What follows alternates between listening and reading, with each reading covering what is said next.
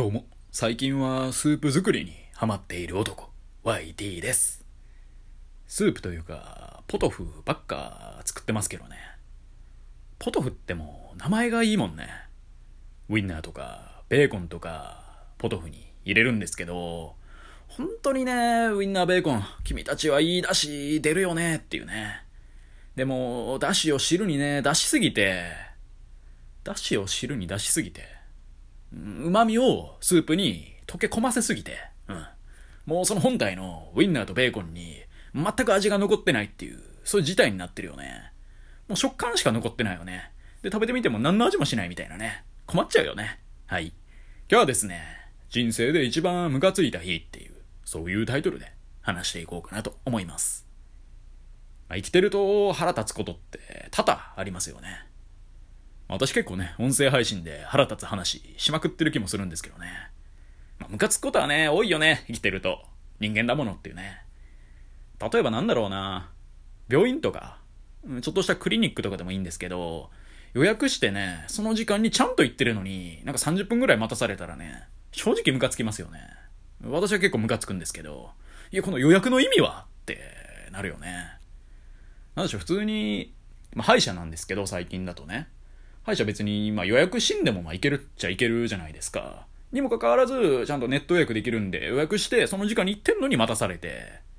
あまあでもね、その後に待たしてすいませんって言ってくれはったんで、あ全然いいですよって感じではあるんですけど、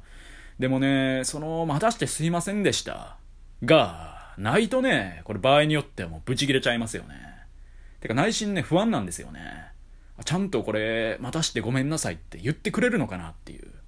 言ってくれるのかなっていうことに対して私不安を感じるんですよね。でこれ言ってくれなかったら俺絶対切れてまうわっていう、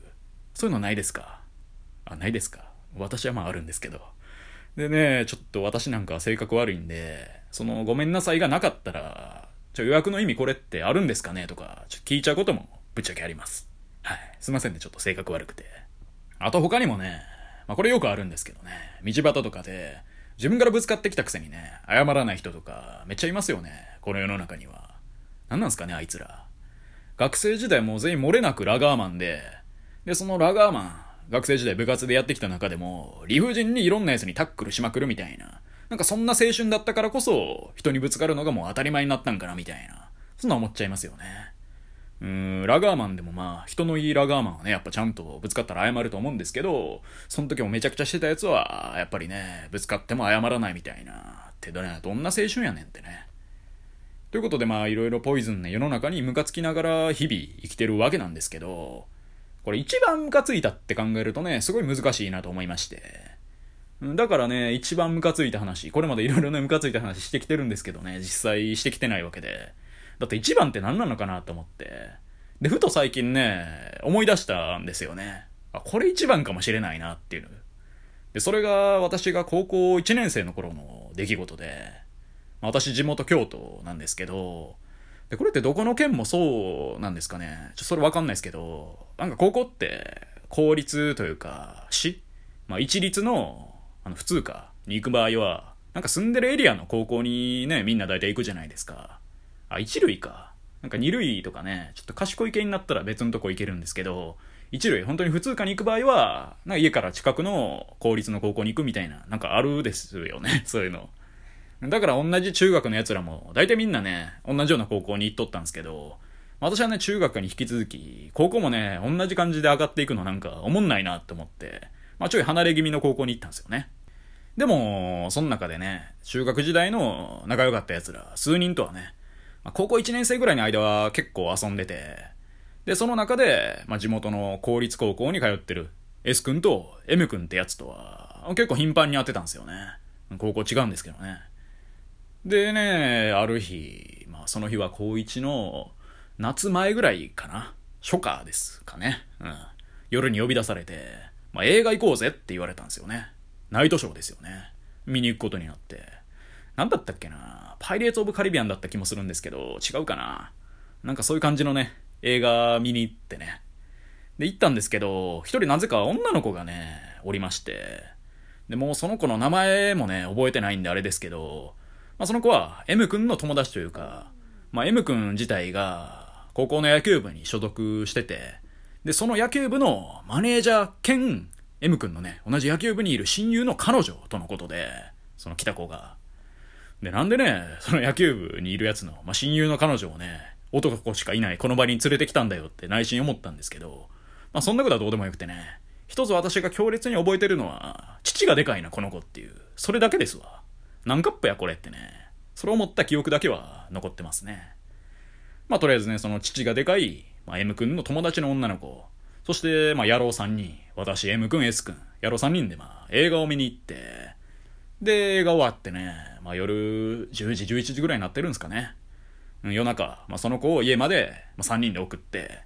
でもなんかそれですぐ解散ってわけでもなく、家の近くの公園で、まあ、よにんでベラベラ喋って、その日終わりみたいな。まあ、なんかそれだけでその日は、まあ、終わったんですよね。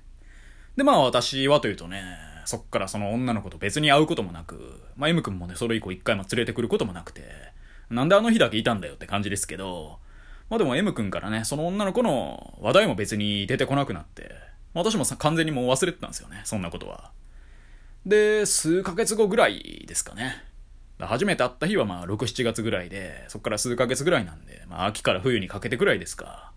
その日もね、S 君と M 君と遊ぶことになって、ただ、その日はね、なんか、M 君のテンションがおかしいんですよね。なんか結構、ま、基本テンション高めの人なんですけど、そのハイテンションな M 君にしては、えらい暗いなと。で、どうしたんやってね、私と S 君は当然なるわけで。まあ、するとね、M 君が語り出したんですよね。それがなんとね、そのま、先ほどまで申し上げていた、同じくね、まあ、野球部に所属している親友の彼女。まあ、父デカ子ちゃんですよね。その父デカ子ちゃんをね、抱いてしまったっていうね、ことを言い出してというか、抱く羽目になったってね、言ってきて。でも私は内心パニックですよね。え？それはお前の親友と別れてから抱いたってことかいなって確認したら、まあ、違うと。まだ付き合ってる状態やって言ってて。で、それ聞いた瞬間私は内心、ま？ですよね。当時、高校いちねん生の ワイディー 少年。筋金入りの童貞ですよ。で、これ平成を装いながらも、もう内心は猛烈なパニックですよね。親友の父がでかい彼女を抱いてしまう。そんな エーブイ みたいなことがこの世の中に起きるのか。これは現実なのかってね。でもなんやそのありきたりな設定って思いながらもまあ話聞いてたんですよね。まあどうやらそのね、うん、父でか子ちゃんの方からまあ誘ってきたみたいな話で、まあそりゃそうっすよね。自分から親友の彼女を誘って抱こうとはまあなかなかしないですよね。普通のメンタルをしてれば。でもまあ結局抱いてもうてるんで一緒なんですけどね。で、その後、まあ私は M 君が言った一言、もうこれ忘れられないんですけど、その内心ね、テンパりまくりの私と S 君に M 君が言ったんですよね。それがね、いやもうマジであの父でか子、あいつないわ。こんな形で童貞卒業するなんてもう最悪やわってね、言い出して。でね、私それに死ぬほどムカついて、なんの被害者面やねんってね。どういうこと？お前が、お前の意思で、お前のポコチンに基づいて抱いたんじゃないのかと。親友の彼女を。え、これ道端歩いてるところに、急に後ろからなんか棒かなんかでぶん殴られて、拉致されて、で縛られて、無理やりされたわけじゃないよね。先の話、総括すると、お前相手の家にご両親がいない時にちゃんと行って、で、誘われたって言ってるけど、ちゃんと抱いてるよね。ってお前言ったやん、さっき。どういうことこれ？何の被害者面？ってね。思って。でね、完全に、まあ大人の私は別に何とも思わないですよ。まあそういうこともね、時にはあるよね、ぐらいにしか思わないというか。でもお前さすがに親友の彼女はダメだろう、えへへ、ぐらいに流せますけど、まあ当時ゴリゴリの童貞の ワイティー、死ぬほどムカついたよね。まあ抱いたことに関してはね、羨ましいな、ぐらいに思わなかったですけど、その被害者面にね、何よりも腹立ったよね。でもね、それ以上に、何よりもムカついたのはね、この M 君の話にね、興奮してしまってる自分自身にやけどなっていう、そんな話でした。まあ、正直ね、聞いてて興奮を禁じ得なかったよね。そしてめちゃめちゃ羨ましいなとも思ったよね。多分ね、父でか子ちゃん、めちゃめちゃスケベ女なんですよね。確かに思い返してみればね、うん、スケベだったなというか、そういう話もいっぱいしてたなってことをね、ちょっと思い出してね、あの映画行った日の夜、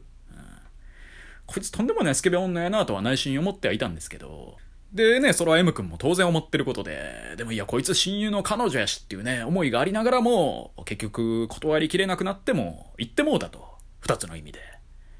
でも全て終わった後にちょっと猛烈な賢者タイムに襲われて、我々にその話をしたんでしょうけどね。にしても性欲ってのは恐ろしいものですよね。たとえ親友の彼女であろうと、そのワンチャンスがあればね、行ってしまうわけですから。でもね、あの被害者面だけはね、もう当時死ぬほどムカついたよね。はい、以上 ワイティー でした。今日も聞いてくださりどうもありがとうございました。